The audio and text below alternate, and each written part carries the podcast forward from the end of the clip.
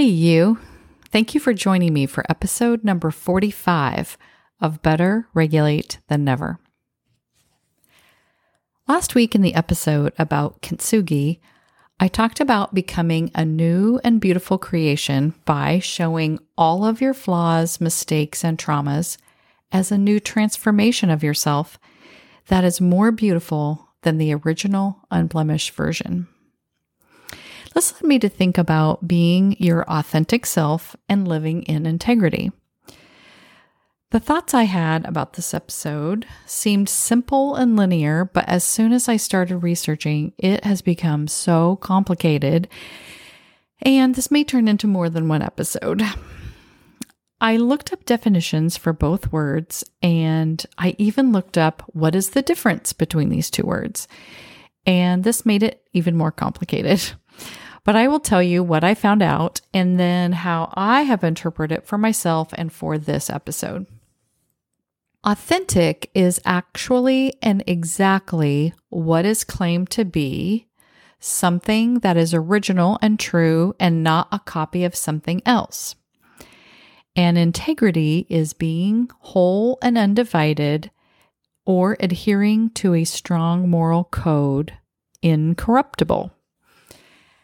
I have seen these words used interchangeably, and I do think that when we are using these words as personality traits, they are used when defining the same kind of person.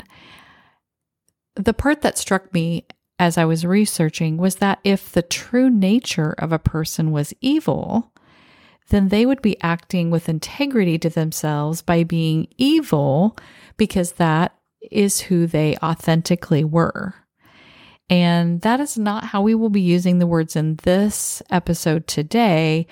But I wanted to put that out there because it is a kind of a way to think about it that I didn't see actually written anywhere. But, um, you know, if you were if you were acting as your true self and your true self is not good, you'd still be being authentic or in, in integrity of being yourself by being bad.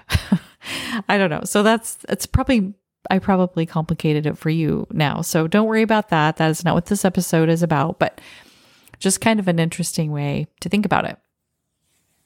Most of these most of the time these words are used to describe someone with high moral character, someone who is kind and honest and trustworthy. For our purposes today, I want to talk about finding out who you truly are and then living out those ideals for your better self. I have said before that you should be yourself and not try to act differently just to please the crowd or to fit in. This is another example of finding out who you truly are and then living that way all the time, even when it is hard to do. One website I found talked about emotional labor, and that is doing what is right even when you don't want to. Sometimes we might be in a bad mood, but we have to go to work. Our true self is angry right now, but it wouldn't be kind or compassionate to treat everyone badly because we are in a bad mood. We would need to use emotional labor to be kind to our colleagues and boss, even when we are in a bad mood. This would be the right thing to do. It isn't our coworkers' fault that we are in a low mood at the moment. I listen to a lot of podcasts and I really can't even keep up with all of them. But when I was going for a walk or when I go for a walk, I like to listen and then I think about how can I use this information to be helpful to you as well. Martha Beck was a guest on one of the podcasts that I listened to, and she is what I call one of the original life coaches. She was a life coach when no one even knew what a life coach was. Her topic was integrity, the path to your true self. And that's actually a book. She is also the title of a book that she's also written. And she just described finding your true self and living that way as a process.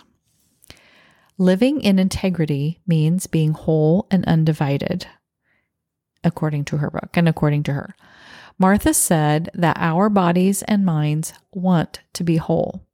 We want to be true to ourselves, but our families, our school, our community, and society sometimes, and many times, want us to be something else. If we decide to try to please everyone, we split into two or more selves to try to make sure everyone is happy. I see many students who don't fit into what school expects of them.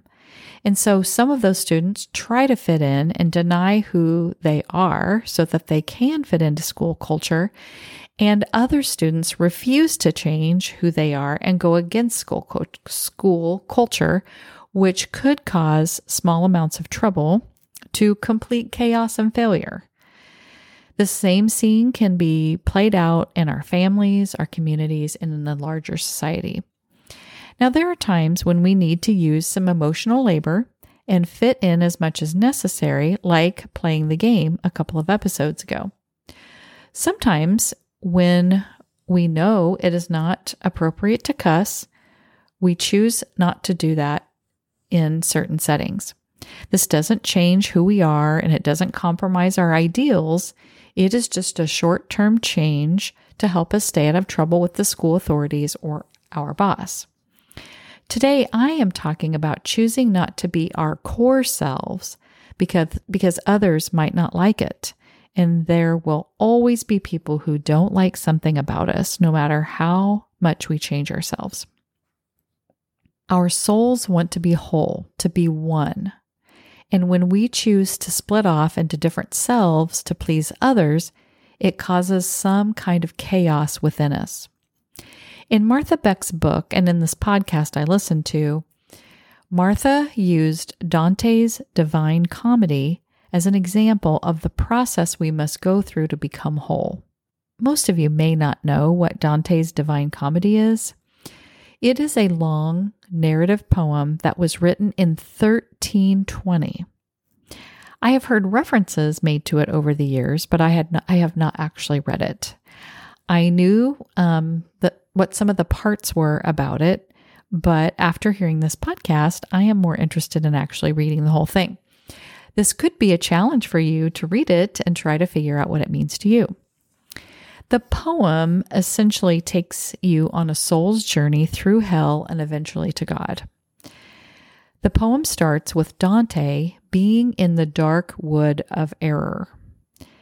It was like a crisis or a place that he didn't want to be and he didn't know how to get out of it. Martha Beck says that when you are not living as your true self, you have certain symptoms. These symptoms could be the, a loss of purpose. What am I here for? What purpose does my life have?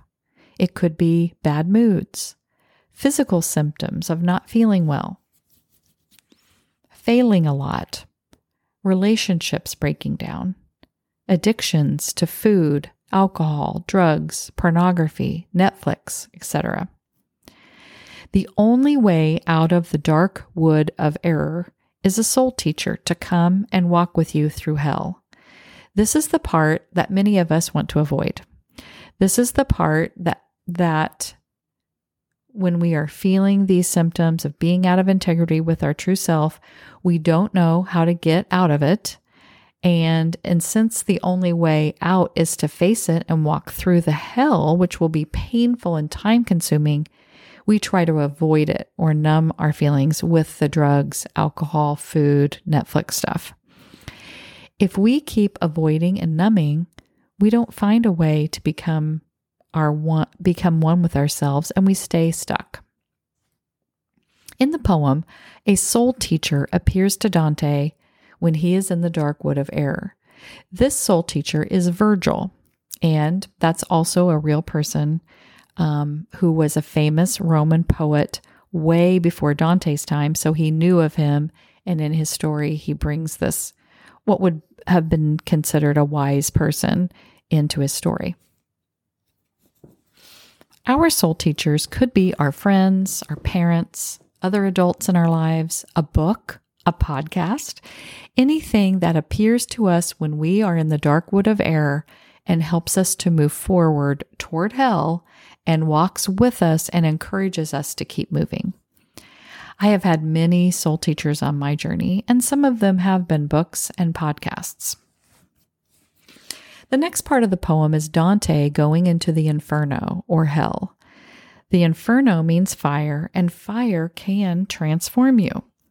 Think about how fire changes everything it comes into contact with, for good and bad. Our trials, failures, and traumas can transform us into more beautiful creations, like last week with the kintsugi, or it can turn us into ashes.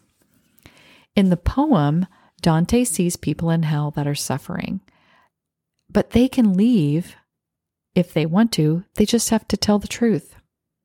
That is just like us sometimes. We are suffering and we can stop the suffering if we just tell the truth about who we are.